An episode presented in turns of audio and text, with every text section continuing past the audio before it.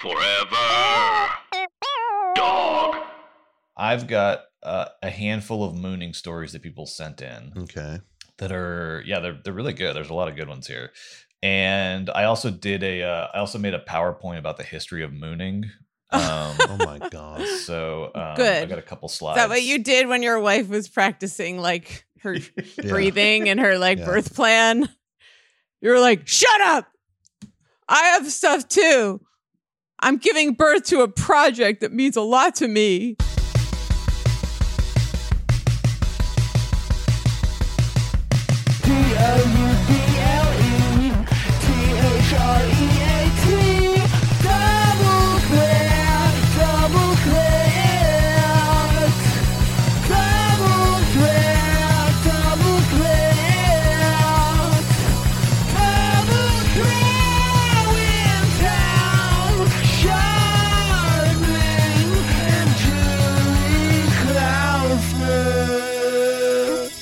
Hitler sucks. Everything I hear sucks. His Everything. early his even his early work, even his early work. He sucked as a painter. He just sucked.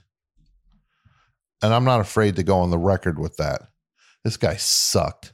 And I know, and I'm even going to go further and say, like, I know usually supposed to say the the views of this show are not necessarily the views of Double Threat or the Forever Dog The Forever Podcast Dog. Network. Yeah. I don't care. I'm saying Mhm. right now, the Forever Dog Podcast Network is going on record as saying Hitler sucked. You should talk to Joe before you That's true. Or the other guy, Keith. Clammy, the one who so died. s- hey, uh, with, with great it is with a heavy heart. yeah, We announced the retiring of our beloved Clammy. yeah, Clammy. Who's Clammy? The fuck Guys, is Clammy? It's been And great is- working with you. What is he Wait, we worked with us? you. What did we do? we worked. I didn't know I worked. I didn't know I What did- worked with you. what did Clammy do? Did he mix the theme song or something? It's been a privilege. The thing we built together was so amazing. It's like what? Part parting is such sweet sorrow. Yeah. The worst it was from Joe. It wasn't even from Clammy himself. No. Look, they made this guy up to to be a tax dodge. For us to be like this guy's a tax dodge. They just made it's up like some the, guy. It's like trading places. Yeah. They're just like, hey everyone, uh, it's Joe and Brett from Forever Dog. We just want to say, Clammy took all the money. we apologize. We really got duped by Clammy. We don't know where he is right now, but he's got all he's got all your money. Clammy's got it. then it's just like, and we're just like, oh no, Julie, I feel so bad for Joe and and Brett. Clammy really, uh, Clammy really took him to the cleaners. Then then we're just like, hey, wait a minute. You go over Brett's and you see the clammy costume in the corner. it looks like a mess. It's one of those costumes where like a giant hat covers the head and the Yeah. face is drawn on the belly. Yeah. Why does Clammy look like Tony Clifton? I just want to be. I just want to clarify that that uh, the, the clammy uh, bit is in reference to uh, Forever Dog's uh, former beloved CEO Gary, uh, who who uh, uh, gave us several several great years of service uh, uh, before moving on. Yeah. Uh, so thank you, Gary. Thank you very much. Yeah, Gary, thank you. Thank you, Gary. We learned it really is We like to- a first gonna- from Sir with Love thing with me and Julie and Gary We're- from Forever We're Dog gonna have to start every episode with a I pledge allegiance to, to, Gary. the Gary Yeah. who started this forever Yeah. dog and to the Well, it, did- it Gary. definitely didn't start it. but- Well, what did he do? Yeah. What did he do? If this dude didn't If he start didn't it, start it, then what was he? What was he doing behind the scenes? And don't give me that. Oh, he pulled the string. It's like a plumber. What's that expression? When you do your job, no one notices, and when you screw up, there's shit everywhere. Was that Gary's job? you want to know what Gary's deal was? Gary, Gary, in the in in the parlance of the Irishman, Julie, Painted houses. Gary painted houses. he, somebody gets out of line. One of these podcast guys gets out of line.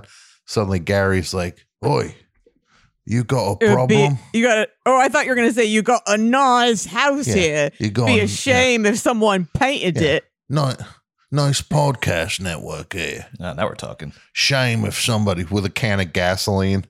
Gary's at Max Fun with a can of gasoline. Funny thing about petrol. You spread it around, you light a little match. Next thing you know, you're not doing no podcasts, are you? I think they just got scared of Gary.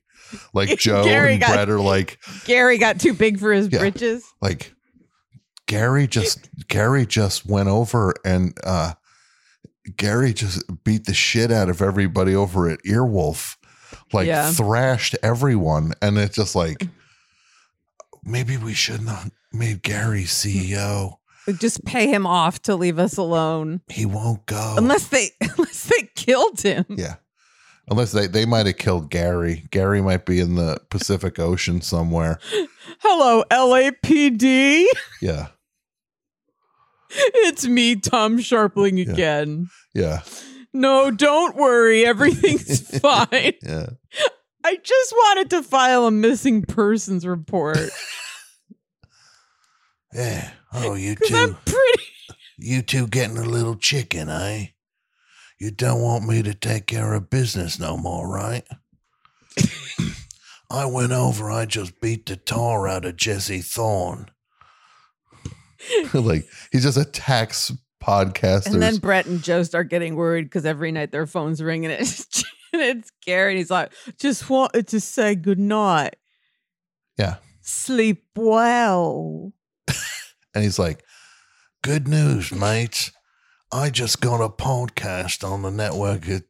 Tom Sizemore is going to start doing a show, and I ran into him at a bar last night. And Brett and Joe are like, We don't want Tom Sizemore. Gary's hanging out with Tom Sizemore. Yeah. Apparently, Tom Sizemore's the flagship show of our network now. I got news. Yeah. Yeah.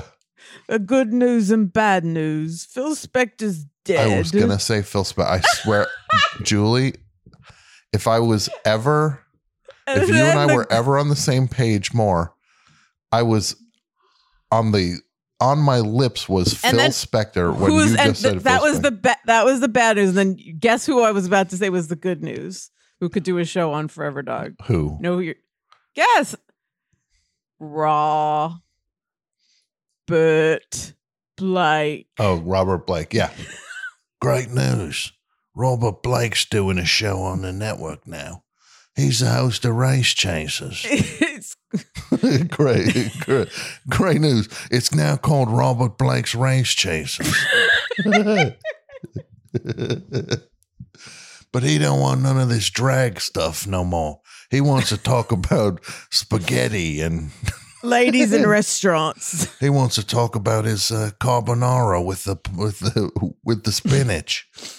His and then the famous second dish. the, the second half of the podcast is just him licking knives. It's him licking knives from that restaurant where he yeah. where he had his dish. What was the name of his dish, Brett? Do you remember? Oh, not off the top of my head. Let me Char- let me let me look. Charlie Charlie potatoes au gratin. Yeah. You listen to me, Charlie Potatoes. When he called uh, Piers Morgan. Piers Morgan Charlie Potatoes, still one of the great. somethings of something. Yeah. Yeah, he changes race chasers into knife lickers. Robert Blake's knife lickers. And then they're just like, it's popular. Did you see the numbers on Robert Blake's knife lickers? I think we And got a hit on like, our hands. We we still got to get rid of Gary somehow. yeah. It's uh Blake. Uh, would, uh, it was uh Vitello's in Studio City. Vitello's is where he would eat, and there's apparently a dish there named after him. That must be the one that he liked. Um, which is like a spinach pasta dish uh, that's now That's- it's still on the menu. It says named after Robert Blake. Great it's still job. named after him on the menu. That's what it says here. Yeah. I just want to say, LA, you're great in a lot of ways, but in other ways, You're you don't the understand the good fame versus the bad fame. No, people out here, people out here. Oh my god! I went to get. I went to a. a first of all, I went to a Winchell's donut. The donut situation out here is Oh, it's outrageous. You guys have more donuts Yeah. per capita. I mean, It's an ex- it's it's a donut lover's dream. It really it's just like for this place it's supposed to be all about appearance and stuff. I've never Mhm. seen more hamburger and donut oh my god. places on the planet. Absolutely. than The- here. It's the first thing you should. It's the first thing you see when you get when you drive away from LAX is that giant donut from the Mars attacks. Oh um, yeah, no, that's the donut Mars Attacks. Iron Man has sat on top of that donut. Wow, that sounds like a thrilling moment. It was a pretty movie. fun moment in the movie when he sat on that donut. All right, now Tony Stark's gonna like sit on that donut, and then we're gonna pick up from where we left off. Did Yeah. he lay an egg? Hey, maybe we could cut this scene where Tony Stark sits on a donut on that donut uh, at, is. By the airport. I told you Uh, I walked out of Iron Man. Um, boy, you missed it then. I know. So wait, you were talking about going Oh, to get a donut. I go in this place to get a donut. I'm just like, I want a donut today. I'm going to go get Yeah. a donut. These guys go and these guys get through the door in front of me. Like one of those things, you know, when you're trying to go in a place and somebody gets in just ahead of you and you're just like, oh, Yeah. damn it, I'm behind this mm. person now. Oh, yeah, or just the- go ahead, asshole. This is clearly more important to you. Yeah, but but I will. I just like I knew these guys were going to take forever. These two like mm, It's more than one. yeah, there's two guys, and they're they go in and they go, uh, yeah, we want to get a dozen donuts. Oh, they're Oh, gonna pick God. them like individually, right? They're gonna say each. What, Julie, they have they have twelve, the, right? The twelve one of guy twelve. took his phone out and Yeah. called. He's like, no, he's like, yeah, yeah, we're at the donut shop. What do you want for tomorrow? What donuts do you want come on for tomorrow. for tomorrow morning? They're buying these donuts for tomorrow morning. They took so long in this donut place, going donut by donut through the thing. I thought I was in that Mr. Show sketch Yeah. when Bob Yep. Odenkirk's It was worse than I that. want a plain donut. I want a frosted donut. the guy's on the phone going, going. So what do you want? And the guy on the phone just like, I like a crawler. It's like, okay, one, uh, one, one crawler, one glazed twist, or they call it out in- here a glazed twist. Weird. okay. And then it's I- like, what else you want? Uh, apple, apple crumble. Apple. You got an apple crumble? Yeah, one of those. And they were going so slow with it. It just was like, and it's that's not. It's not. It's not uncommon. It's like it's like it's like they're No one's they're in a rush out there. No Yeah. one's in a rush out there. They're like they're like hillbillies a little bit. Beverly Hillbillies. I I remember the show well. You you wish you were in the Mr. Show sketch. You wish you were in the scene from Boogie Nights. You could take out your uh, your piece. Bang bang. Yeah. Get when uh, when uh, when Don Cheadle had Yep. free run of that donut show. The problem with that, if I was in that moment, I probably would just grabbed donuts and ran out. I would have just reached. I would have reached over. Your pre- and your pregnant your pregnant Yeah. wife in the car would would've be like, home six donuts, six more donuts. Yeah, in that looking all cash in the thing, be just like cash. Then my eye goes over the other way. Donuts, cash, Chris Christmas Donuts. donuts. Christmas donuts too. and then I would just be like, "What good is money really?" Come back blood splattered. Yeah, blood splatter. There's blood on these donuts.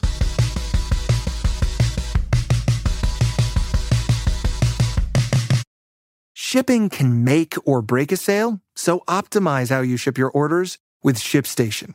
They make it easy to automate and manage orders no matter how big your business grows. And they might even be able to help reduce shipping and warehouse costs. So optimize and keep up your momentum for growth with ShipStation. Sign up for your free 60-day trial now at shipstation.com and use the code POD. That's shipstation.com with the code POD. Hey, it's Kaley Cuoco for Priceline. Ready to go to your happy place for a happy price? Well, why didn't you say so? Just download the Priceline app right now and save up to 60% on hotels. So, whether it's Cousin Kevin's Kazoo concert in Kansas City, go Kevin, or Becky's Bachelorette Bash in Bermuda, you never have to miss a trip ever again. So, download the Priceline app today. Your savings are waiting. Go to your happy place for a happy price. Go to your happy price, Priceline.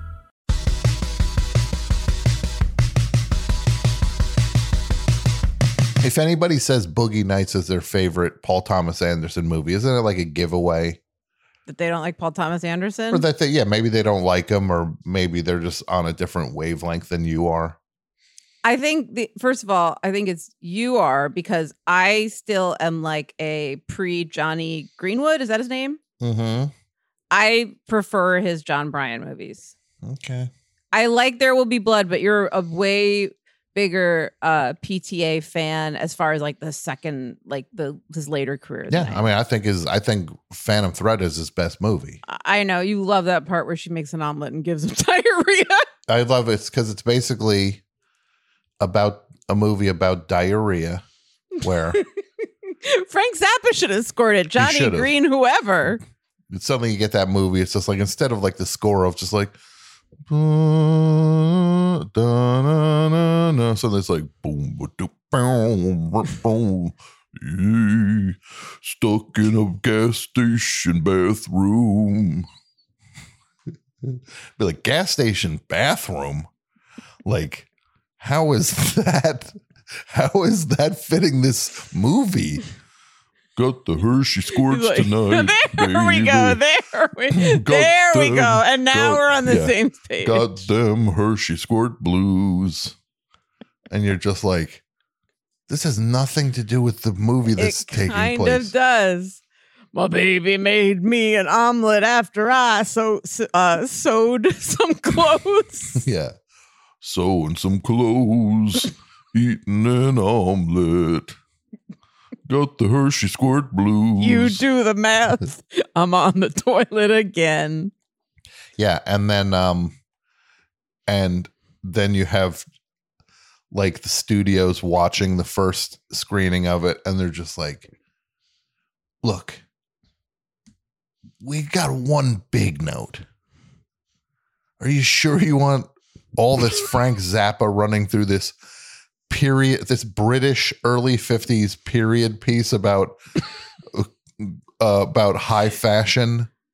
And and dark love. And you you look over there and all of a sudden Paul Thomas Anderson has like the mustache goatee combo. New Pa- Paul Thomas Anderson movie this Christmas.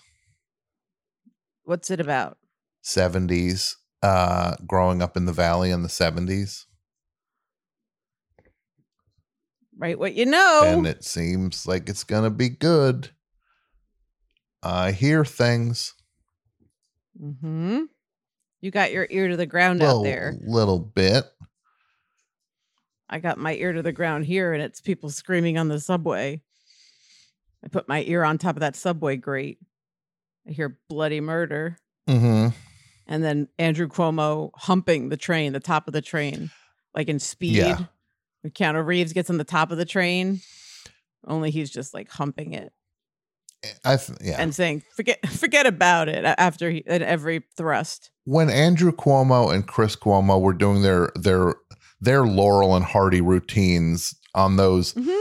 things, shouldn't just everyone over at CNN just be ashamed now that they let them do like straight up straight up Vaudeville? straight up vaudeville routines where they would tease each other when it's just like Mom likes you best. Mom hates Yeah. you. That kind of Yeah. stuff. it's like the Sm- yeah the Smothers brothers Well, you, if you didn't like that, the Curtis Sliwa debates are really going to bum you out because I think he has like giant clown shoes. He's got like a squirting flower. What's the what's the, what are the odds of him winning uh becoming mayor? Curtis Well, Sliwa. the odds ain't the odds ain't good, but the goods are odd. I'm pulling for him. I know. I want to. I want a Curtis Sliwa, Mike Richards uh Ticket. mayoral ticket for New York City even though Mike Richards clearly uh, is not from New York City. What what what, what? all of a sudden everybody loves Jeopardy. I had no idea how invested I was in Jeopardy until this thing happened. And then I wasn't sure how much of it was the pandemic Mhm. and how much of it was but for some reason when mike richards chose himself i just lost my mind and i'm Mhm. sure you know year you know we'll all be dead in you know three years tops but if you know down the road we're gonna look back and we're gonna think wow i really cared a lot about that About Jeopardy. about him picking himself being so unfair. Yeah, no, it's gross. It's it's wildly, it's wildly gross. And what the what was the name of his podcast? The Random D U M B podcast. Did Forever Dog pass on that one, or did they not? Were you outbid? We, we were outbid. We tried to get it. I mean, um, you know, because a lot of this stuff's taken out of context. You listen to the whole thing, you know, it's it's actually it was actually pretty good, a pretty good show. Um, so still upset that we got outbid on that one. No, he might be available. Yeah, you might you might be able to afford it now. Send Gary over to negotiate with Mike Richards. If well, Gary if he was still with us, Gar- Gary Clams. That's why I called him Clammy. I forgot his last Mhm. name was good Clams. old clammy over there.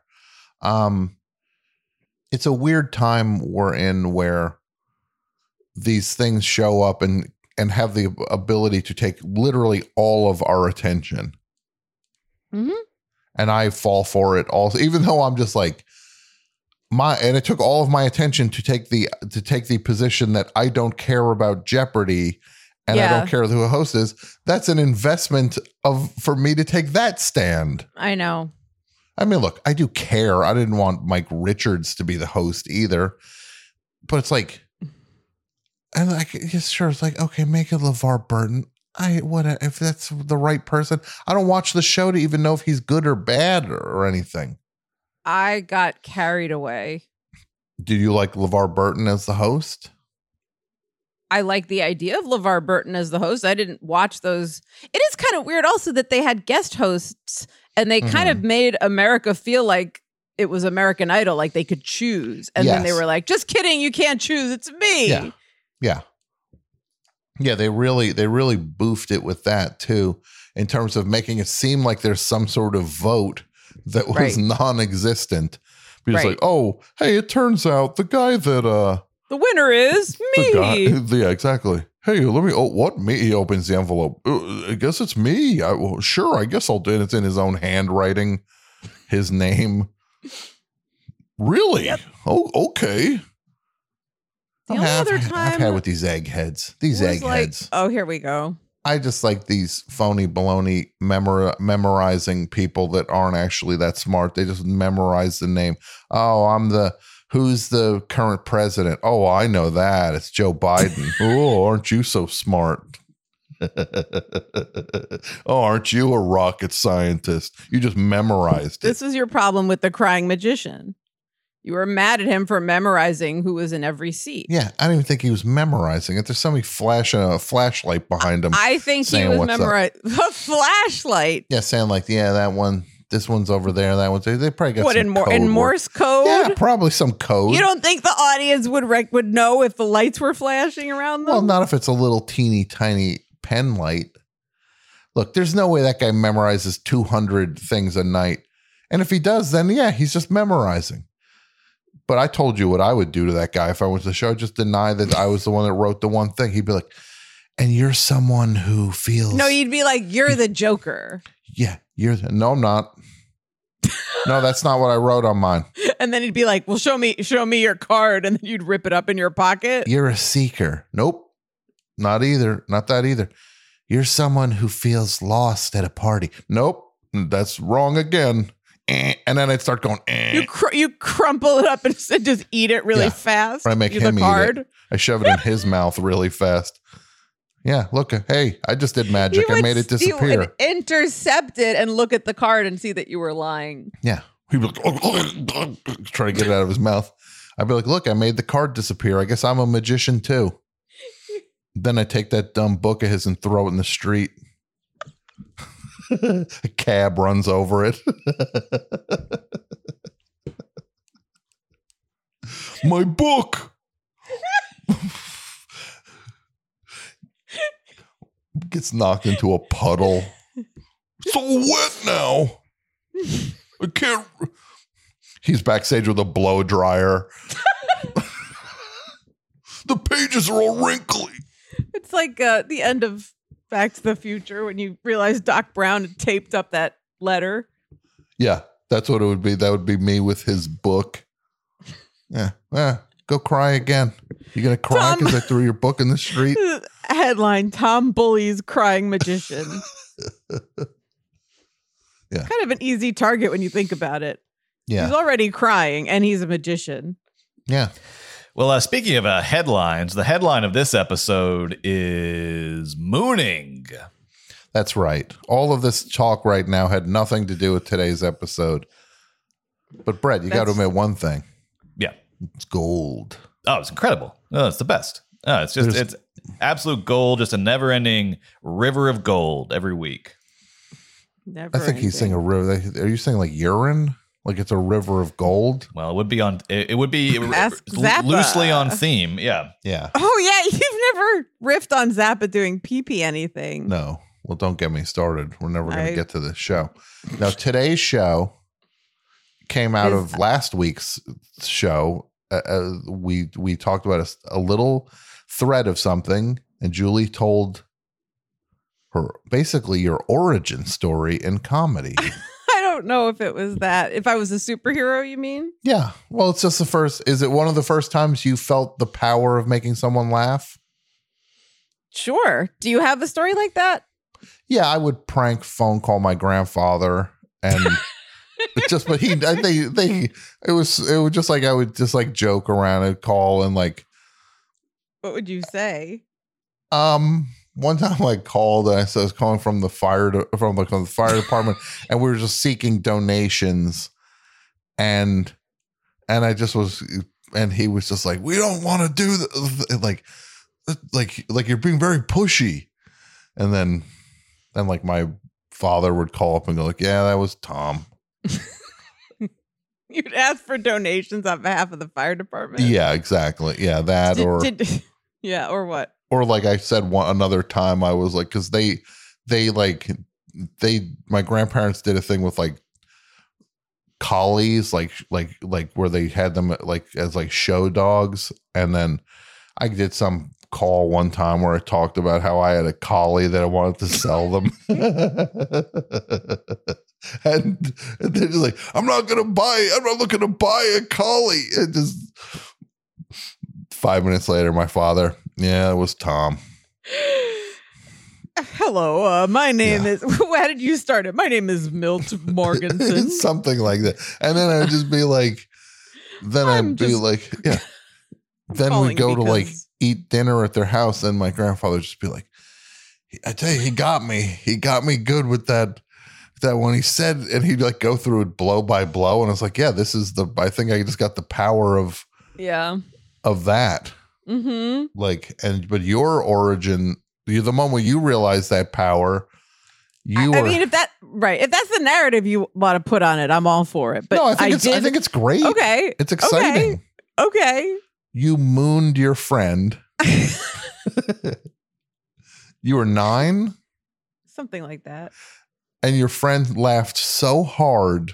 I think she fell on the floor. Uh huh. And then that got us talking about moon, the concept of mooning.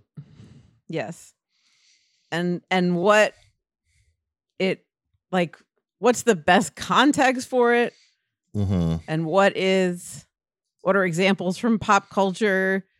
I, what my what I remember was that I felt like I'd gone too far because I'd never um like witnessed female mooning. I think that was the thing that I realized, oh, I I've bro- I've broken the glass ceiling.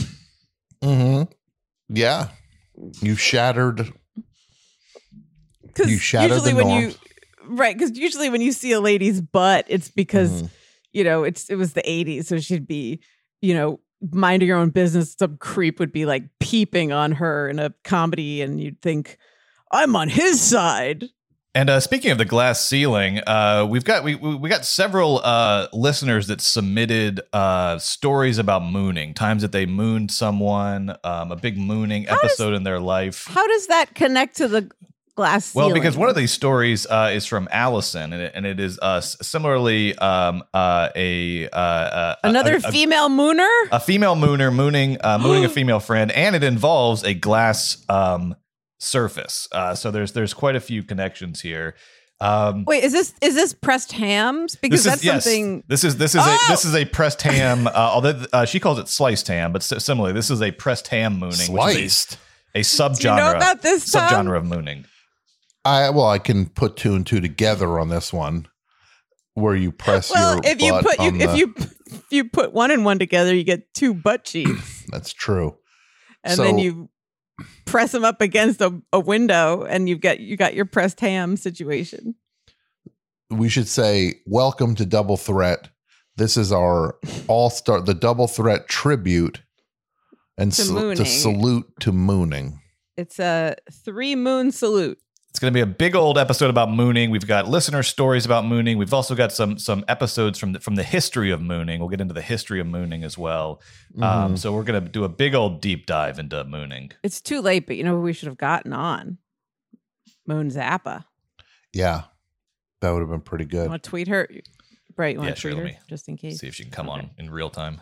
and let's get some uh Just- we need some mooning songs to play for the background on some of these Besides, so there's Moon River. moon river There, there's um. Well, I'm just thinking of Mac tonight because that McDonald's Moon sings it. That that racist. yeah Remember when that moon became a a meme Um, like a like a symbol of of uh of white power mac tonight So when that com- when that commercial came out, they started calling it Mickey D's. Mhm. And you know what I thought of when I was I was kind of little when that came out. what's that I thought they were talking about Mickey Dolenz. Oh, that's adorable. you picture Mickey Dolenz doing the voice of that moon and be like, "Mash, eh?" You- with uh, with that uh, with that moon the, from the McDonald's commercials. Do you know who played that moon? Anyone? Who? Who? Who? Who? Who? A, a young Doug Jones played that moon. Oh wow! May you might know him as the the hands eyes hands guy from the Oh, from of course. Pan's Labyrinth. He was the fish Yes. in the shape of water. He's uh yeah, that was one of his first jobs. You know, it'd be a good moon song for you with your with your story is Sisters of the Moon by Fleetwood Mac. Yes. I, although I don't think she wrote it about that. okay. What are some other moon songs? I'm darling on a moon shadow, moon shadow, moon shadow. Cat Stevens. Anything by the Mooney Suzuki? You want to kick it off with a uh, with a moon Yeah, let's story? get into it. Let's get into it. Brett. Okay. All Give right. us a So moon uh, story. we'll, we'll, we'll, we'll start off with. Uh, let me cue some music here.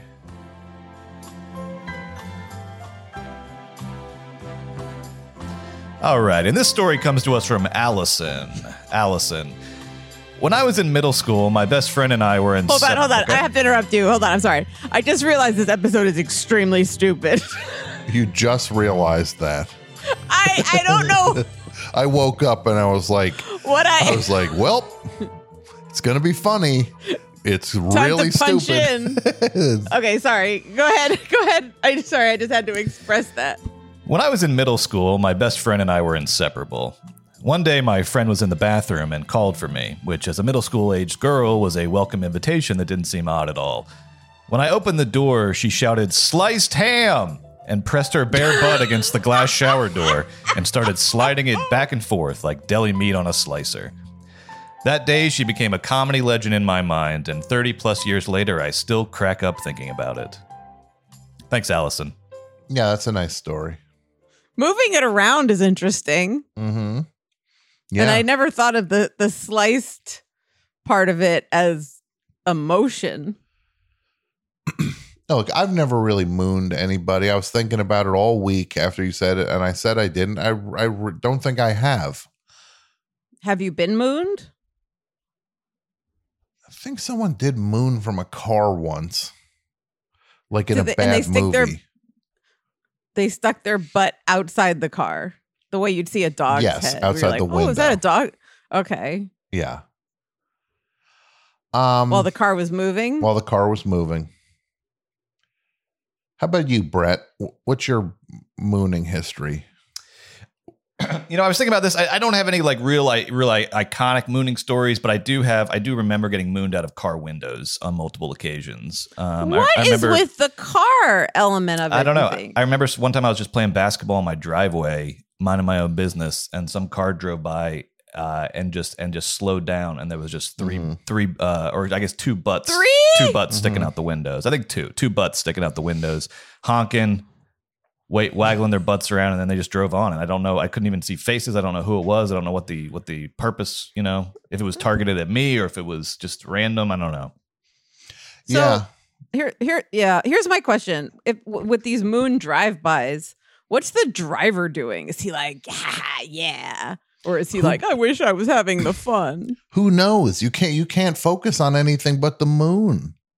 Right? Well, you still have to obey the laws of traffic.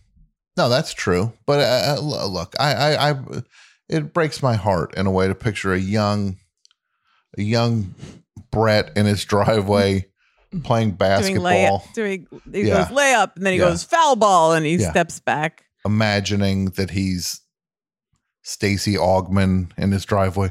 I'm Stacey Augmon. I'm Stacey Augmon. I'm Al Horford. Brett in his driveway pretending to be Al Horford. Put Al Horford's got the ball. Three, Turns around, two, Puts it up. one. In. Hawks win. Hawks win. The crowd goes wild. The crowd, the crowd's going wild. And then, vroom, honk, honk, honk, honk. Honk. yeah. waggle, waggle. Yeah. Brett turns around. What? oh no. Hawks, Hawks lose. Yeah. Hawks lose. Yeah.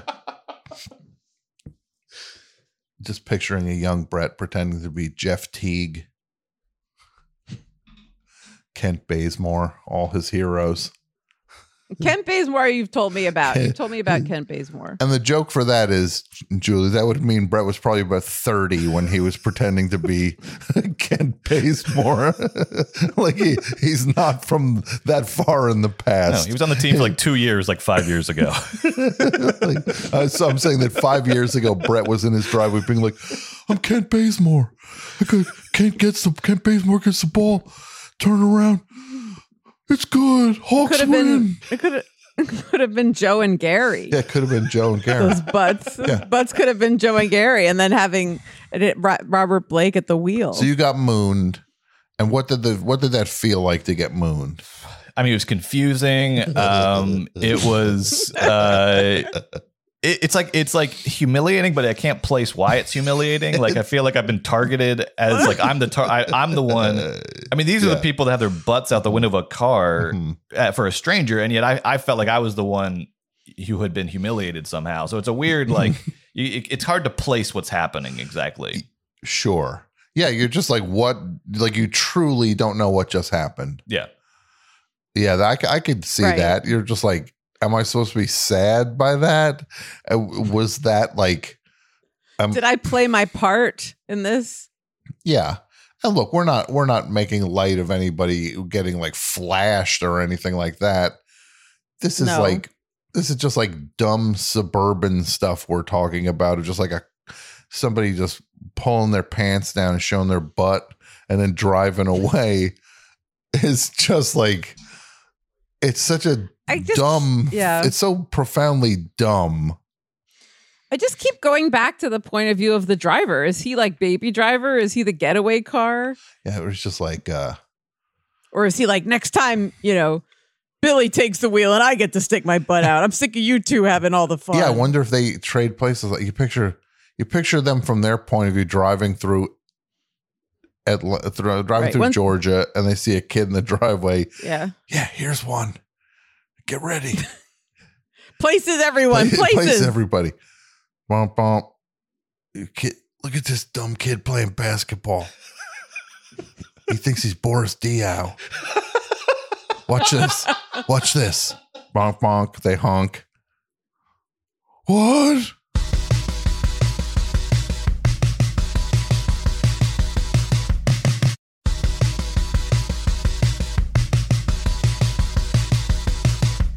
Well, and uh, speaking of driving while mooning, I actually have one more story here. A listener submitted story of someone who mooned uh, while they were driving a car. The driver uh, illegal. was the. Illegal. Is Yeah. there a law? There has to be a law. How is your foot on the gas? Mm-hmm. Yeah, that sounds like And that's not- multitasking uh, uh, at the highest degree. I'd say ass or gas. No Not one- both. Yeah. Well, as, as a result of uh, as a a result of this, they made a terrible mistake that that put one of their friendships in jeopardy. Uh, so this is quite a story here. So this is a Jeopardy story. Yeah, Mike Richards. Let's get Mike Richards on the show, all Brad. right, working on it. Let's let him host Tell him- Double Threats Jeopardy. We have Yeah, our we- own version Well, of Jeopardy. let, or have him host Double Threat, as far as I'm concerned. yeah. He likes podcasts. hmm He's funny as hell. Yeah. Because that was the thing when you saw those jokes, you're like, "Ooh, these are good." Yeah. Well, hopefully when he is hosts the season debut uh, of Saturday Night Live season opener. And your host, Mike, Richards, and musical guest and who Mike Richards experience. Mm-hmm. And he, he does it in the, The form mic- of a yeah. question. And who is your host? Mike Richards. Richards. It's a name that's so generic that it's it's shocking one person has it in its own way. Where it's just like it sounds so it sounds so computer generated. Like like it sounds like you're at a motel. Right. Mike Richards. And this is my wife, This is my wife, Mrs. Mrs. Mike Richards. Richards. Mrs. My secretary. I mean, oops. Um, do you think you think he changed it after you know what with Kramer? Oh, he might have switched. He might have switched to uh, Mike. Yeah, that might have been a Mike. Mm. Yeah. That name's not working for people. What about Mikey? Like Mikey Day? Well, that could be next. Let's see what happens if there's a Mikey Richards out there. Tread lightly. If your name's Mikey Richards, you're already got two strikes against you. You're playing with fire a little too much, just by the nature of your name. What about Jeff Richards? Jeff Richards, great, great SNL uh, performer. His Gary Busey, second to none. Oh, did he do Gary Busey? I just remember Drunk Girl.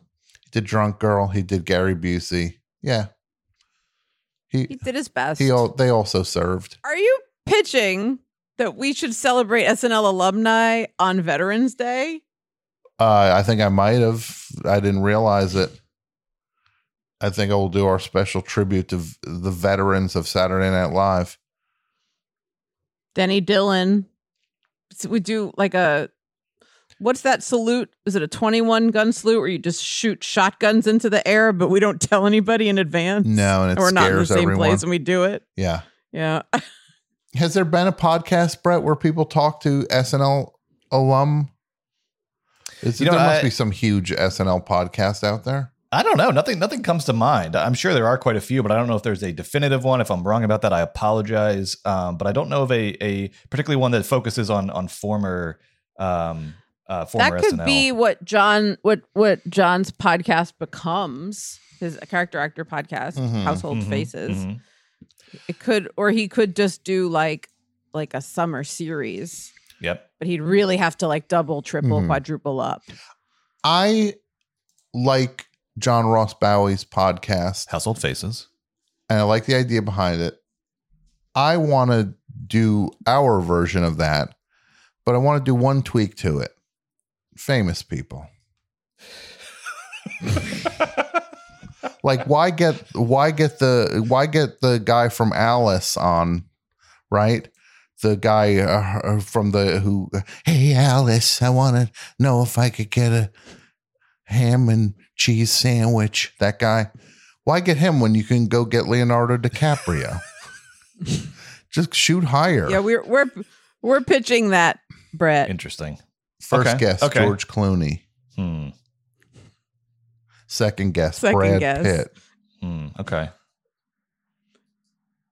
That's the, I think we should just do that, but with famous people. Okay. Uh, yeah. I don't I know. think I don't know. Yeah. Maybe. Yeah.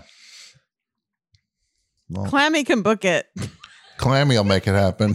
Clam, Clam. Suddenly, Clammy rolls in. Oi, George Clooney. And then what? back into like like we get another form letter from Forever Dog Yeah. being like, amazing news.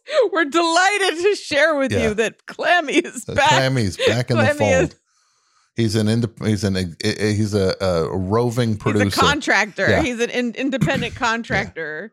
yeah, I He'll got be it. working with us on an as needed basis. I got a Zoom H6 right here. Now put these headphones on, get your laptop out. You're about to be on a podcast.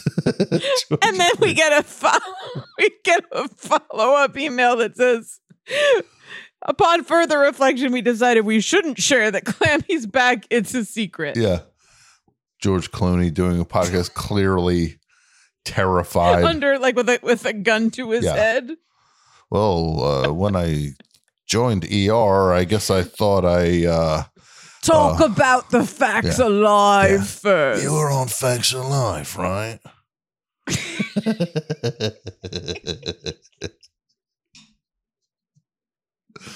you were on Facts of Life. Talk about that now.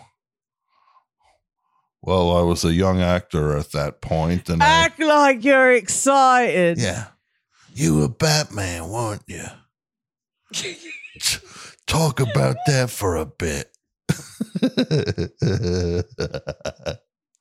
well, I, yes, I did play Batman. They, like all the guys sound completely terrified.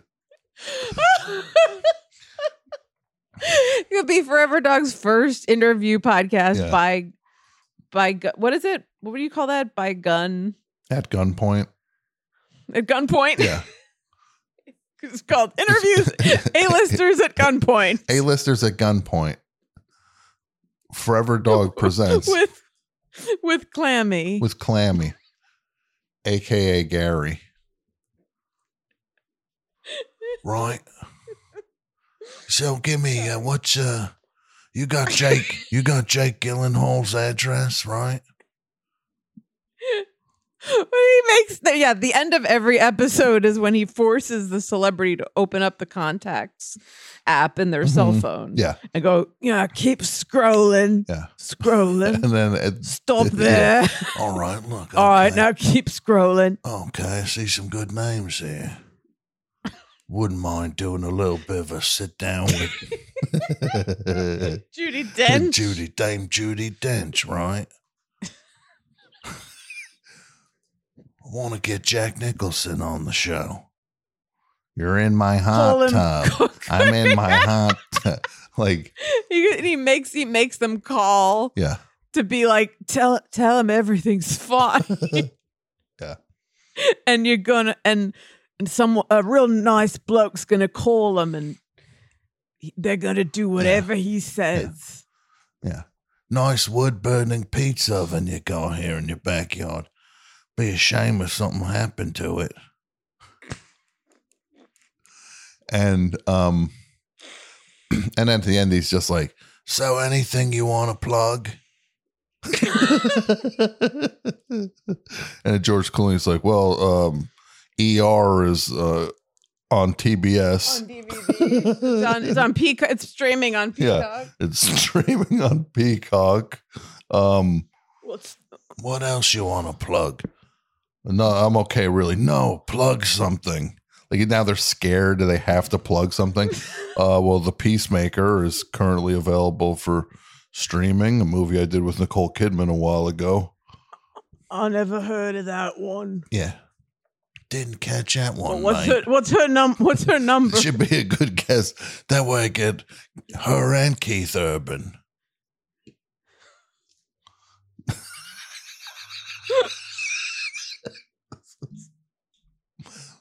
Well, this uh, next this next mooning Yeah. story is quite a wild one here. Uh, this comes from uh, okay. this comes from Brianna. Uh, Brianna sent us this one. Ooh, here we go My go. friend once mooned our other friend while driving in her car. She was so focused on the mooning and driving that she didn't realize that this friend was with his grandparents and his parents at the time. He was furious, and afterwards he texted us, Not cool. You just mooned three generations of my family. That must have been an amazing moment when you when you have to like help your grandparents understand what just happened. What was that? Well, they would know. I mean, it's that thing you always say about old people. Like they know what butts are. Yeah. But just maybe not, they might not know the why of it. Like, why did they do that? They understood hmm. what just happened. They might not understand why that just happened. Dear, Yeah. why did that happen? Yeah.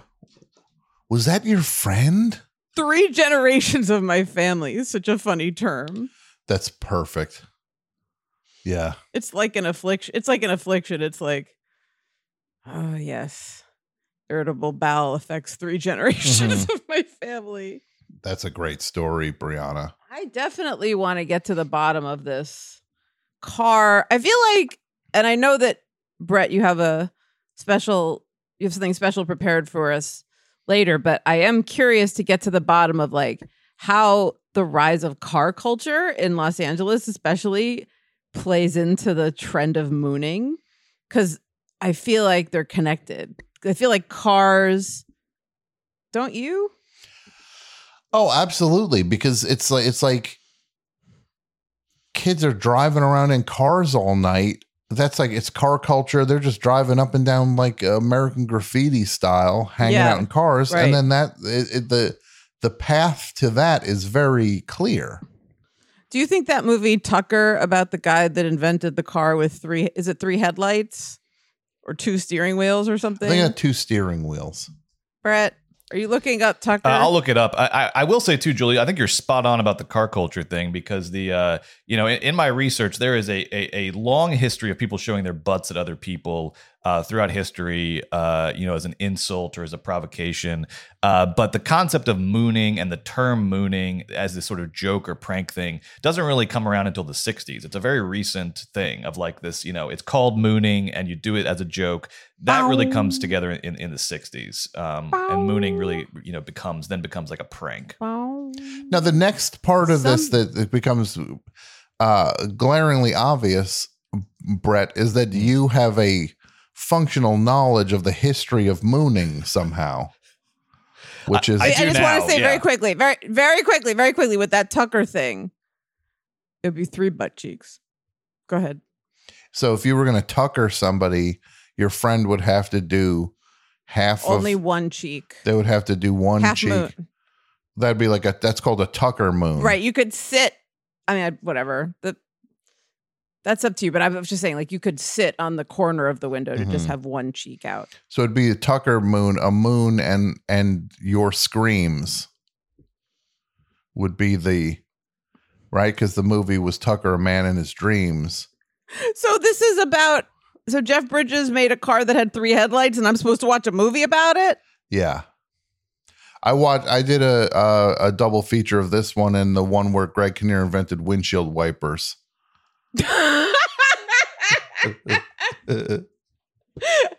And then I watched the one where, founder like, where they yeah. invent hamburgers, and, and I just watch movies about, and then I watch Joy where she invents a mop. Just Right. do a night of a- programming. Mhm.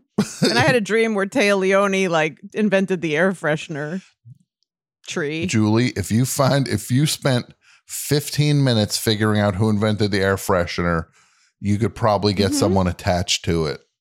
To like a like a Mhm. true A-lister. Be like, yeah, I'll tell that story. And it really is all about telling stories. They're making a flaming hot Cheetos movie. What else we got, Brett? Any other Well, let's uh let's uh let's get one more listener story and then we can dive into the uh the history of mooning if you want. There's some really interesting interesting stuff in the history of mooning. Uh so this comes to us um from Tyler. Tyler told us this story and this is um I really like this one. Um one second, sorry, let me share sound.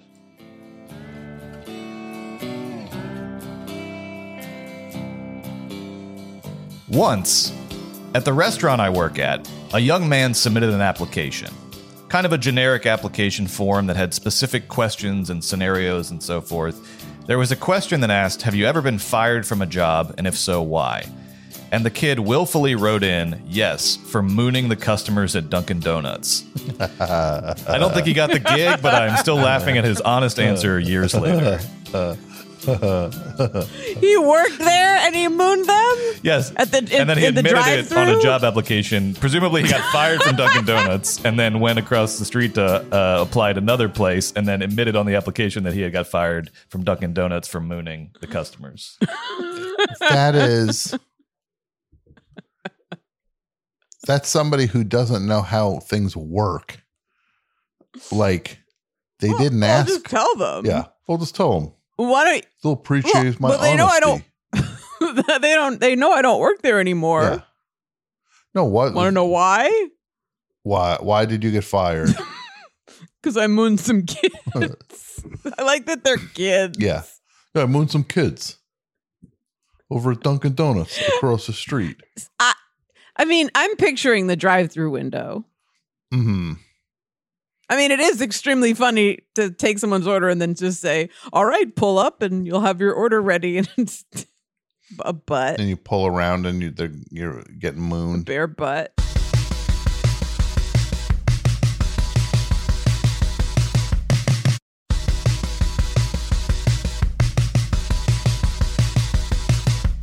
Brett, Yes. you also seem to know about the history of mooning somehow.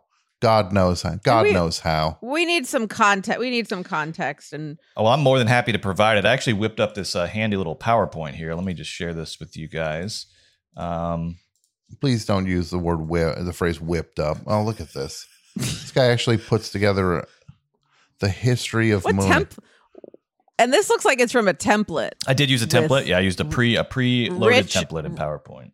Rich autumnal colors makes you makes you want to, you know, get ready for Halloween. Yeah, this is a real festive, uh, real festive little presentation you put together in terms of your color scheme.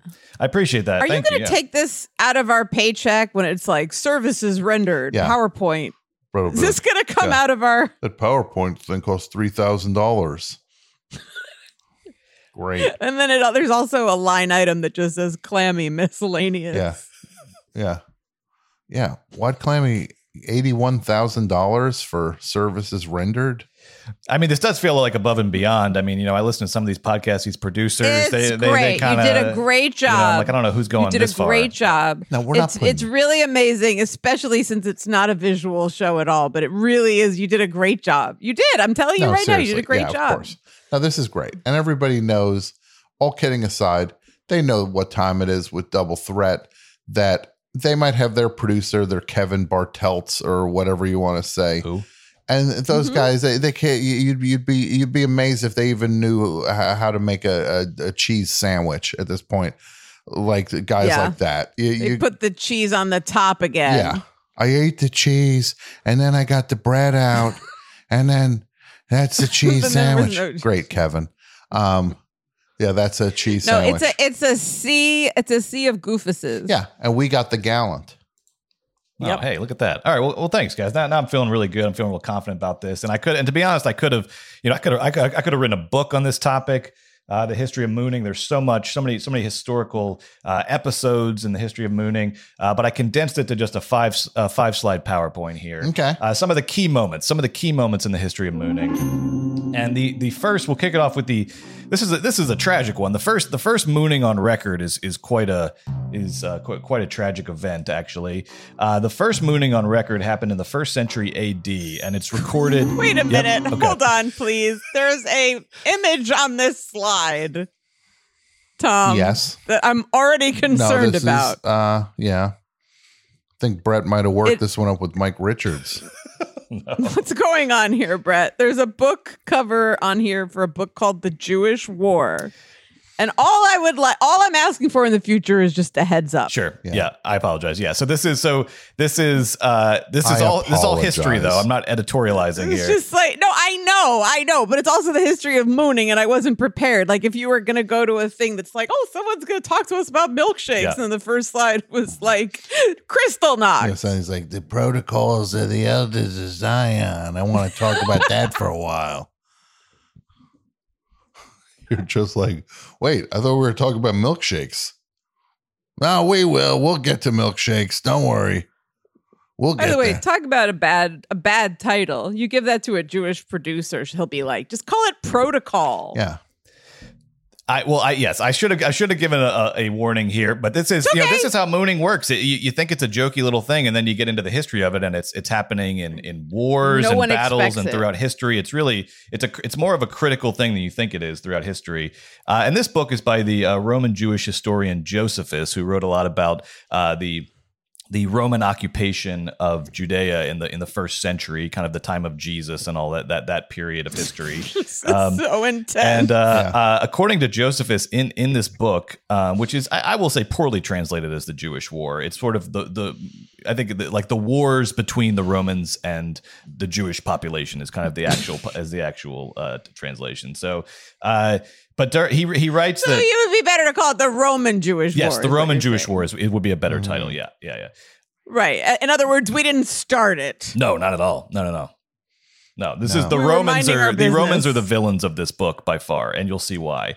Um, so Finally. So uh, during the celebration of Passover in Jerusalem one year, a Roman soldier bared his rear to a crowd of Jewish pilgrims who had come to Jerusalem to, to celebrate Passover. Uh, so this is the first mooning on record, the first historical mooning. And some in the crowd responded by throwing rocks at the soldier. After that, a riot ensued that killed upwards of 30,000 people.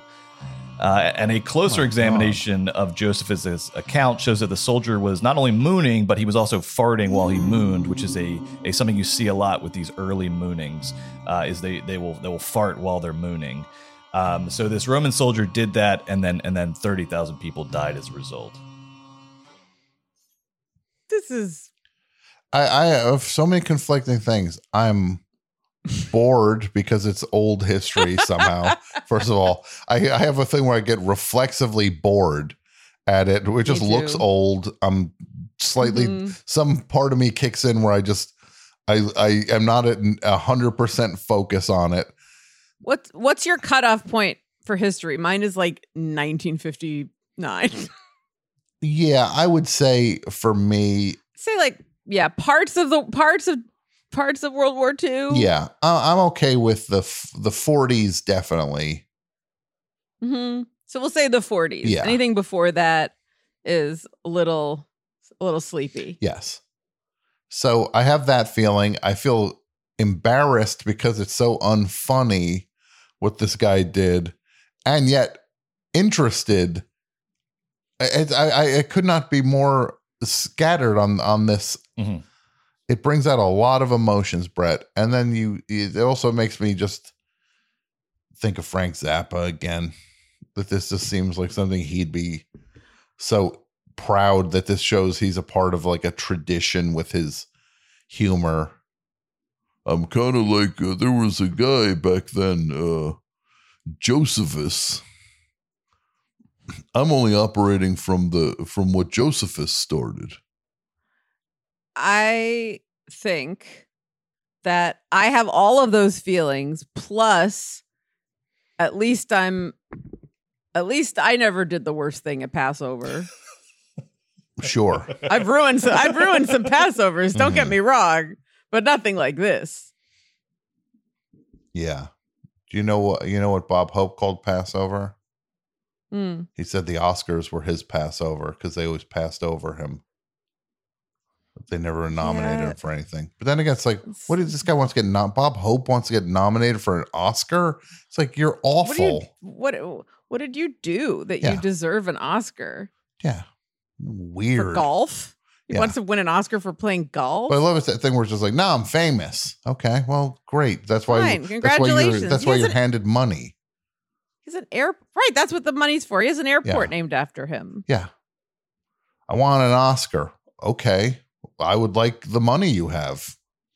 Right. So, Brett, that's the start of Brett, Moon. this Yeah, is so that's you the did start. a very good job. Man- One first century AD. Oh, I'm just getting going. I'm just getting warmed up here. So, so mooning really gets going in the medieval ages, uh, uh, the medieval ages, the Middle Ages, uh, the medieval period. Now this is a, a slide that Brett has captioned the medieval mooning boom. And that's This because in the Middle Chaucer. Ages, moon. Oh yeah, Chaucer. All these guys, farts? everybody's mooning and farting all over the place in the Middle Ages. It's a, it's a, it becomes a really popular practice.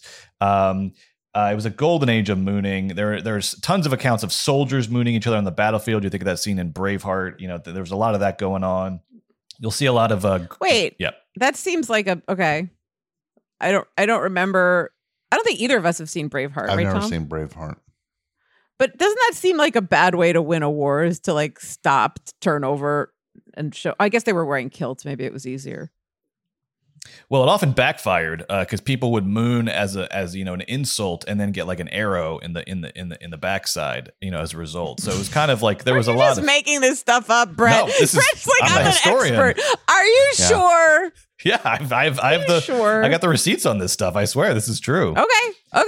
Okay. Okay. And uh, there, and and par- particularly, there's one account here I wanted to bring to your attention. One account uh, from the Middle Ages uh, that tells of the Italian nobleman and troubadour Alberto da Romana, who in the first half of the 13th century he was he was a, uh falconer as well as all these other things, and he lost his favorite falcon uh, during a hunt.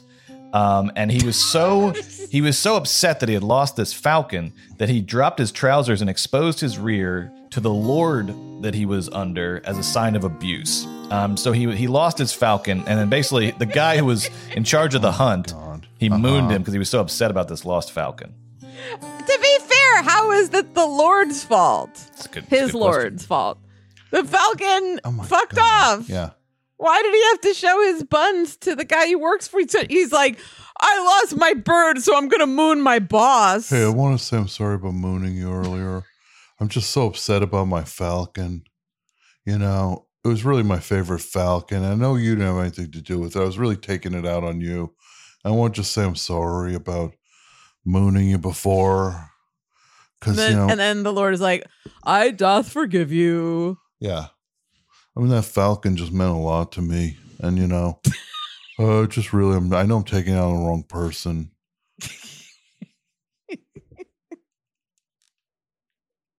And he was a he was a nobleman and a troubadour. Yeah, so a poet, like a traveling poet. Um, and uh, this is, you know, a lot of these accounts, you, you, we don't get a lot of the context. So I think you're right. I don't know why he he targeted the Lord. I guess maybe he was just sort of generally upset, and that was the first person that he saw, you know, or the first person that he could sort of pin it to. Hey, man, can I talk to you for a minute?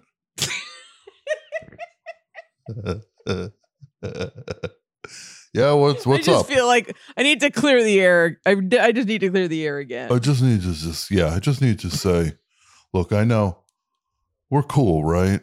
With that whole thing where my falcon was gone, and then because I mean, look, I am a falconer, and so I mean, it's a big part of who I mm-hmm. am. So you can see why I'd be upset. But again, I took it out on the wrong person. I'm so sorry. I really, it's just something I just got from my my family's very. It's like, how many times are you gonna keep saying you're sorry? You want you You're making it worse. Just Yeah. get past Yeah. it. You're making it about you at a certain Yeah. point. you're making the apology. You're forcing me to accept your to just get past this. I'm still upset that you mooned me. It's not my fault that your falcon took off. Your favorite falcon. Also, you have like seven more. Why don't you pay attention to them instead of dealing with the one you lost? Who's probably, by the way, in a better in a happier place. Yeah, wherever that falcon may be.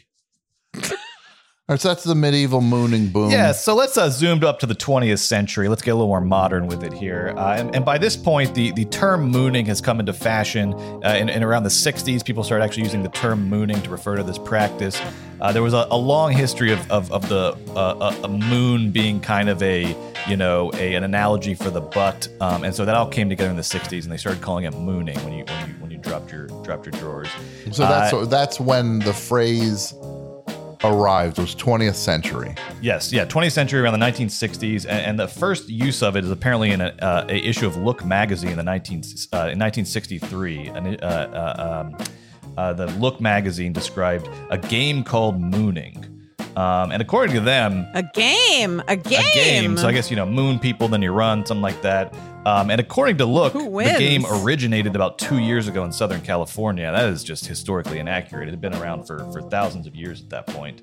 Um, but that's what Look said. That's when mooning come, starts being used as a term. But it was coined. It was coined. Sounds like in LA, like we were saying. hmm Tom, do you still subscribe to Look magazine? I do. Yes, I really just. It really. Do you like it? I love to just look You at like- the photos and the articles. Do you like when your postman comes with a copy and it goes, "Look, magazine." Well, he brings the Saturday Evening Post. Uh, every Mhm. Saturday Life. evening, I read that. Mondays are for life. Mhm. Wednesdays are Mhm. for look. Sure. And he's like, "Got something for And then- you." and then Thursdays, all the like titty mags. That's Jugs, Yeah, nugget. honey, like honey, honey, honey beaver, yeah, we, yeah, and the gay ones too, like Modern Muscles, yeah, honcho. or out or Yeah. outdoor outdoor sportsman. Sure. Then I just get all those. It's just I, I'm pro. I'm very pro magazine. I like that it was a game in the 60s. Like I like the idea of Jigsaw showing up on your ransomware and Mhm. saying, "Want to play a game?" Yeah. Or would you like to play a game? The robot from War Games. and then he turns around and Jigsaw Jig I bet I bet he has a target painted on each one of his butt cheeks, Jigsaw. I would. I Just would like he does on and- his regular cheeks. Like he's got those little spirals. You mean? That's what I meant. Yeah. I. I. I'm, I would guarantee that's the case. Yes. Well, one of the uh, most uh, famous incidents of mooning in the 20th century is a annual an annual festivity that takes place in Southern California in Orange County, uh, and it's called the mooning of the Amtrak. The mooning of the Amtrak. Oh, Amtrak. this photo makes me s- This is gross. I've got a video too. this really? Oh yeah. All right, tell us about this nightmare. Since 1979, the mooning of the Amtrak has been an annual tradition in Orange County, California. Uh, every year on the second Saturday of July, hundreds to thousands of people gather along the fence outside of the Mugs Away Saloon in Laguna Niguel, and they drop their pants to expose their behinds as the Amtrak trains roll by. The train, the Oh, trains no. even slow down so that the passengers can enjoy the show. God, is this still going on Oh yeah, every year in July. in July? So we missed it. Yeah, sadly. What train is it? Oh, it's every train. Every train that rolls by on these tracks. From Um, when to when though? Like it's not uh, all it day, is at, it? Yeah, it's, it does. The mooning starts with the first Amtrak train, which passes by around 7:30 a.m. and goes on all throughout what the time day. you have to get up? Hold on. Yeah. You have to get up. What time do these people set their You might be alarms for this nonsense? this one, Julie. What kind of tomfoolery is this? They might just be this- staying up. They better be. People better be drunk. Yeah. Well, it, that's how it started. The legend has it that, that uh, uh, the mooning of the Amtrak started as a dare between patrons at Mugs Away, the saloon, uh, and then Sure. grew from there. So it started out as like a "Hey, I'll dare you to go moon the Amtrak," and then it became this this uh, annual tradition. Um, and I've got a little video if you want to see. I don't like that the train slow the, tr- the train slows. No, I don't like that part at all. I think that's gross and it it like it like normalizes this this weird ritual. It gives them attention. This- Thirty This is the 32nd annual mooning. one back in 2012.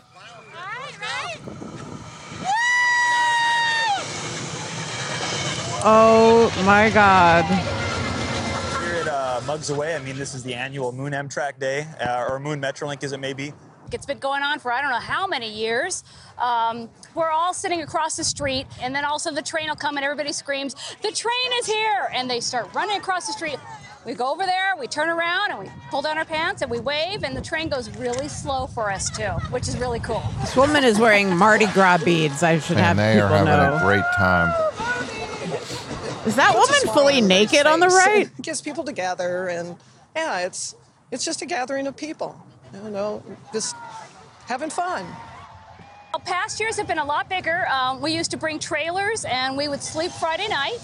And as soon as we heard the train, we'd get up and we'd just go out of the trailer and go out there and moon. So it's it's been a little bit cool now, but I'm sure it'll get bigger again eventually in a couple of years. In 08, it was pretty bad. What happened in 08? Oh, you don't want to know.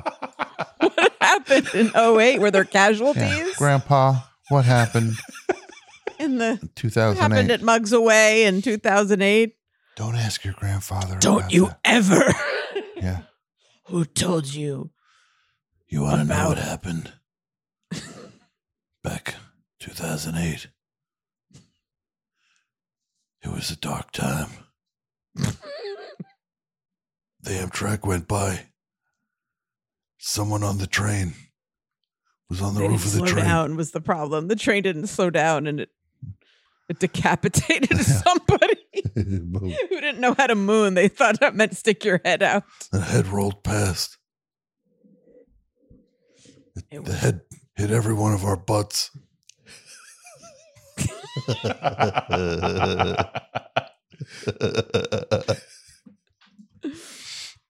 Well, no, but uh, seriously, the human race had a good run, and this is uh, this is this is a nice maybe this is a nice little after dinner mint on humanity.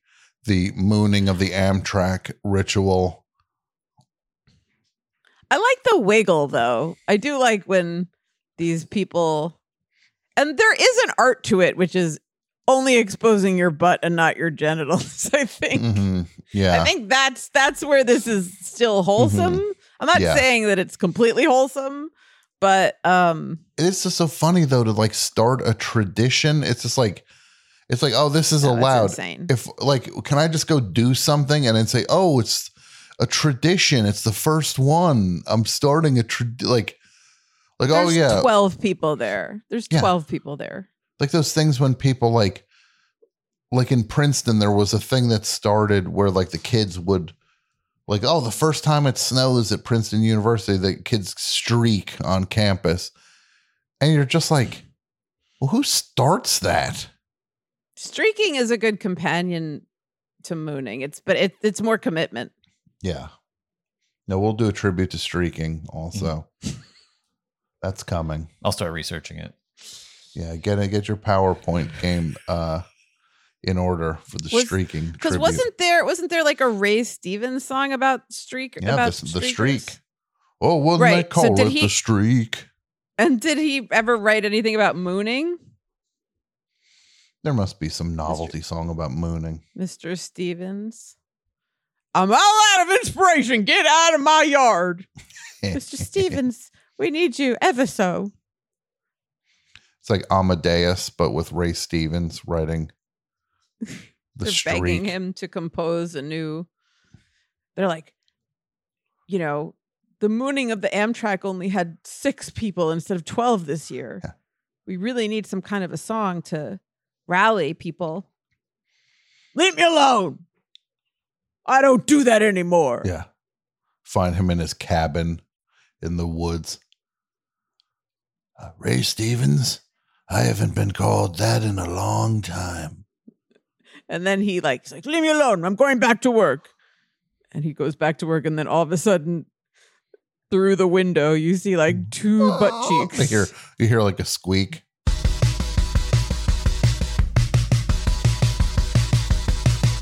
And I've got one final uh, uh, uh, installment in the history of mooning here. Uh, one of the most famous moons in history happened in 2012.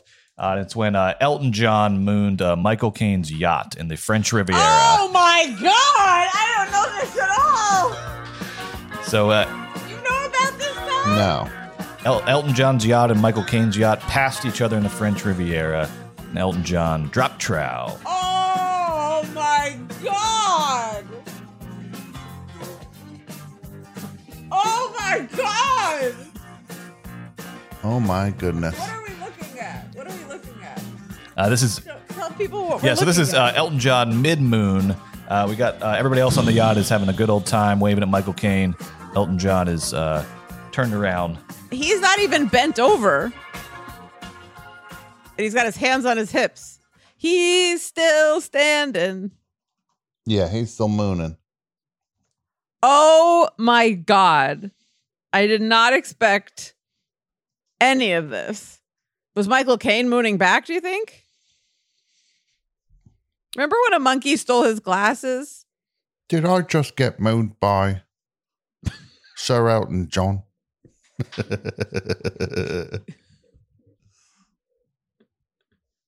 Break it to me straight. Me, Michael Caine. I was blinded. Do you remember when a monkey stole his glasses? when a monkey stole Michael Caine's glasses? Yeah, it was in one of his audiobooks or one of his books. I don't. He went to the jungle and a monkey stole his glasses, which is very funny because there's a monkey somewhere with those gigantic square glasses Mhm. going those- around being like, "Oh, look at me, I'm Michael Caine." Yeah. I'm Monkey Caine. right? My name is Monkey Caine. Here it is. Here it is. He said, "Well, do it in your voice, Tom. Do it as Michael Caine."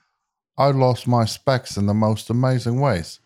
In a jungle in India, a monkey landed bang on my head and stole a pair right off my nose, scratching my bloody forehead. my bloody forehead. That was look, that was awful, but um yeah. Which one of you killed my brother? Which one of you monkeys stole my glasses? Which one of you monkeys stole my glasses?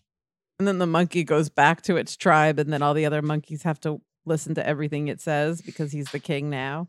Yeah, and then the monkey goes back with the glasses and then immediately does it becomes the Michael Caine of monkeys. He does. He's not there to accept his Oscar for Hannah and her sisters because he's shooting Jaws three. Greatest story ever when he's like, I didn't see Good for him. You know what? He's working. Yeah. He's working. It's a great thing. Good for him. Greatest- that was awesome. One of the greatest showbiz quotes of all time is him saying, I didn't see Jaws 3, but I did see the house that it bought and it's magnificent. is one of the greatest quotes ever. Do we have more stories, Brett? Oh yeah, I got another story coming up now. This is from Samorama. Samorama. Ah. Yeah. Moon Age Daydream. I mooned the cast of the high school musical I was on the tech crew of from the catwalk of the theater. I was dating a guy in the cast and he dumped me, so that was my revenge. Boy, I showed him. I want to know what musical it was. American Psycho. I wish. American Psycho. Gonna What's he go gonna kill do? some people Gonna today. kill me, and he's gonna kill you. Business cards, business cards. Everybody's got a That new was the- business card. That was a song. in it. Mine's That was on a song. paper and you gotta check it out. It's got embossed lettering. Meow, meow, meow, meow, meow.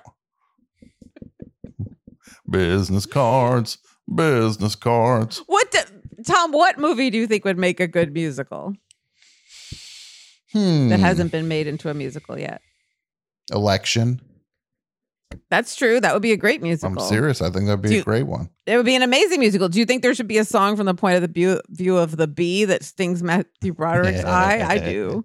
That would be great. I'm a busy, busy bee, and I'm going about my biz. Mm-hmm. Biz, biz, biz. Look at who it is. It's Matthew Broderick from Film and TV. He's And he gonna He's make gonna get fool stung out of by me. a bee. by me. A bee named me.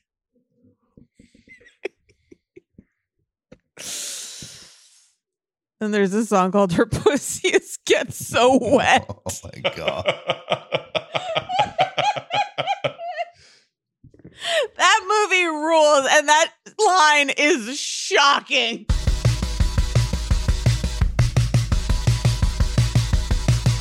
You want one more? I got one more mooning story for you. You want one more? Yes, please. All right. This um this comes from uh Derek. Derek's mooning story. I'm gonna cue up a blue moon here. We're running out of songs, but we got one left here. Not Derek the Crying Magician. Yeah. I, I don't think Derek. so. Not Derek. Is this? yeah. Not Deryck Whibley from Sum 41. Ah, I don't know. I mean, there's no last Yes. name. It could be. But here's my impression of the Crying Magician after his show closes, and he has to do other magic. Is this your card?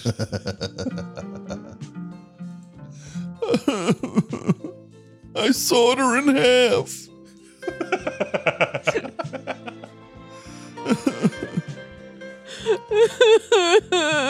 You got something in your Watch ear. this. You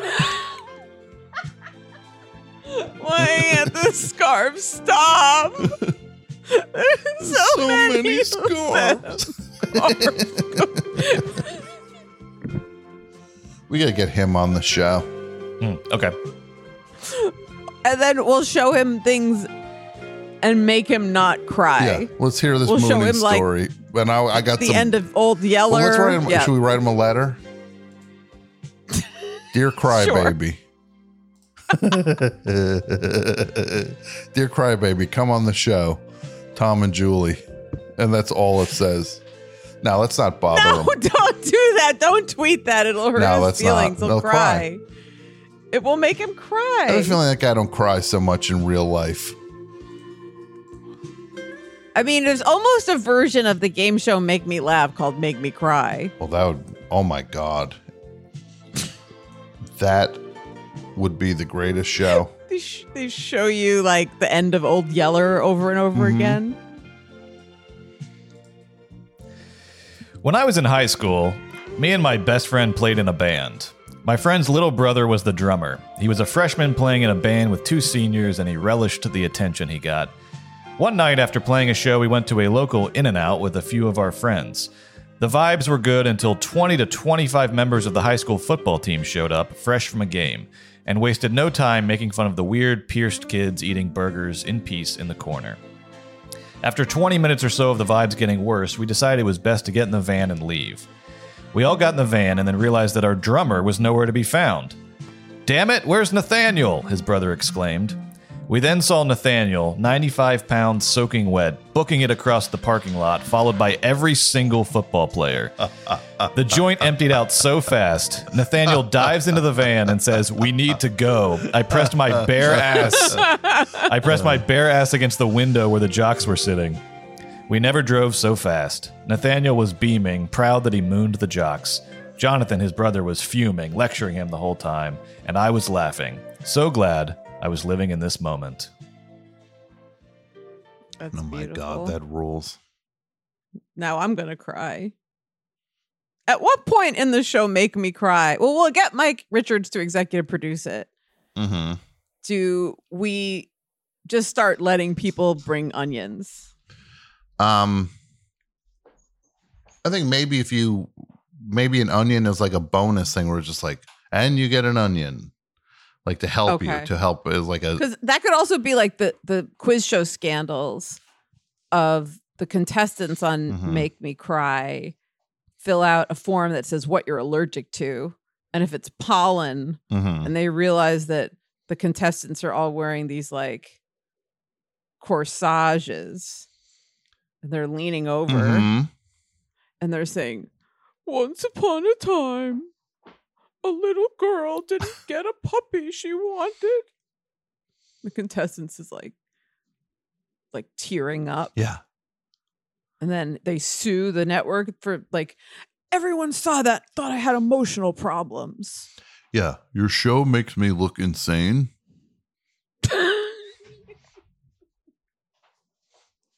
that story about a little girl who couldn't get a puppy and I have tears running down my cheeks. I'm finding it hard to get employment now, and Mike, and Mike Richards is like, just try it, bitch. Like Mike Richards becomes like a un, unhinged monster because he's got nothing left to lose. yeah. Mike Richards, you're welcome on this show anytime. Host it. Host it. Host said, double threat. I don't, I don't care. Be my guest. I don't know. Who knew America loved Jeopardy as much as it, they do? Who knew? Jeopardy felt like a thing getting stuck with my grandparents. What? That's why you prank he, he prank called them for revenge later. Make me watch Jeopardy. See what happens next time your phone rings. Might get a call from somebody trying to sell you a collie. How did you disguise your voice? Well, probably like High or low? Oh, hello. uh, yes, I'm a grown up, and I'm uh, calling. And anytime any anyone identifies themselves as a grown up, it's a kid. Because have you ever called yourself? Well, I'm a grown up. Hi, um, I'm a grown up. I was wondering what time you close today. Oh yes, hello. Uh, I'm a grown up, and I'd like to find out.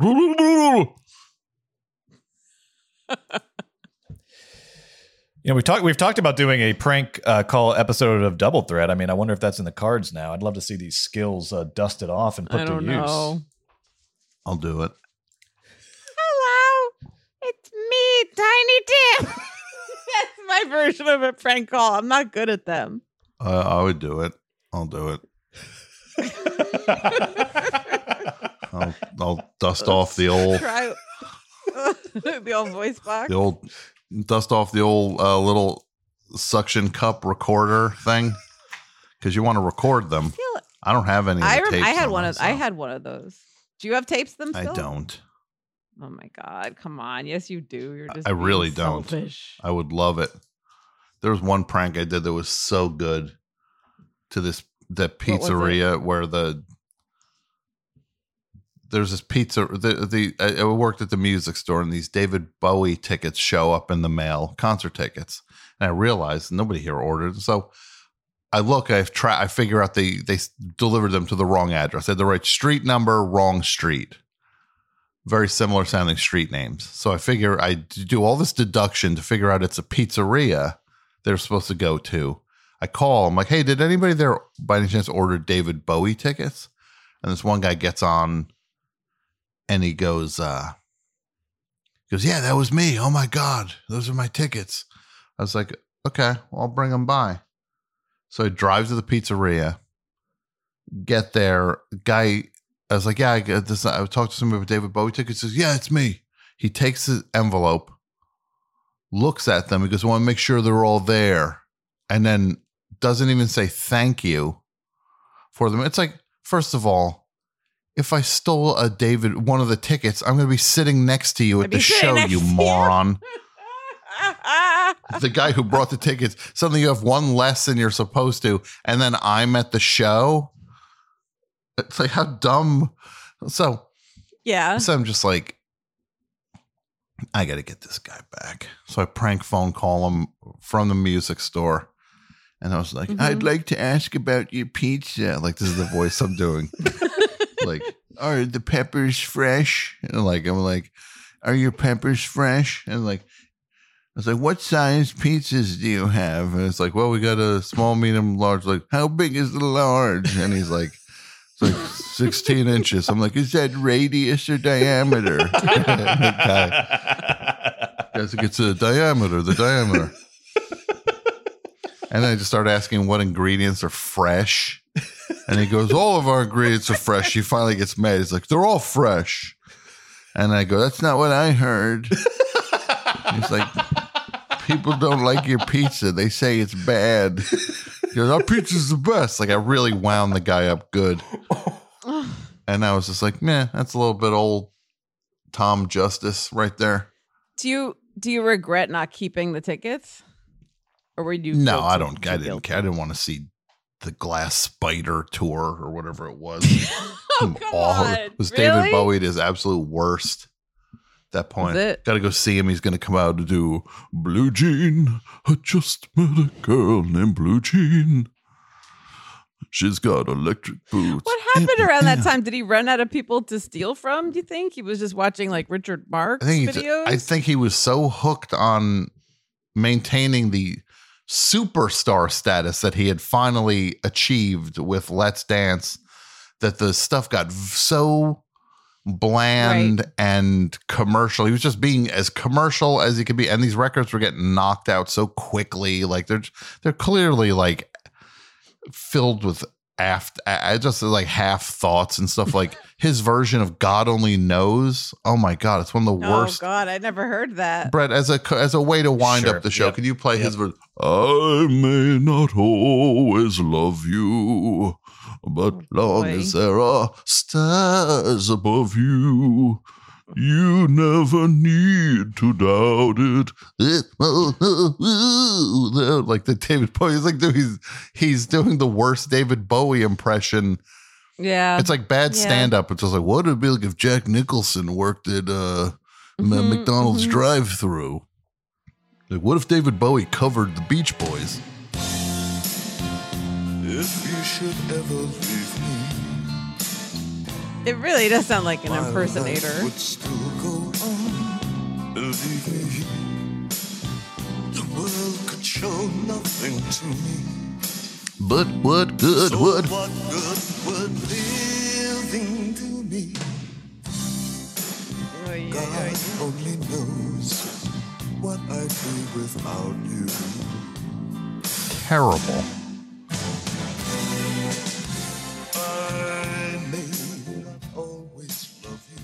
How it's bad. Yeah, it's not good. It's not good. I may not always love you. But what? You think he's phoning what? it in?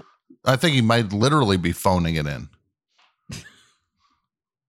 At one point, you hear the line click, and he goes, "Hold on a second.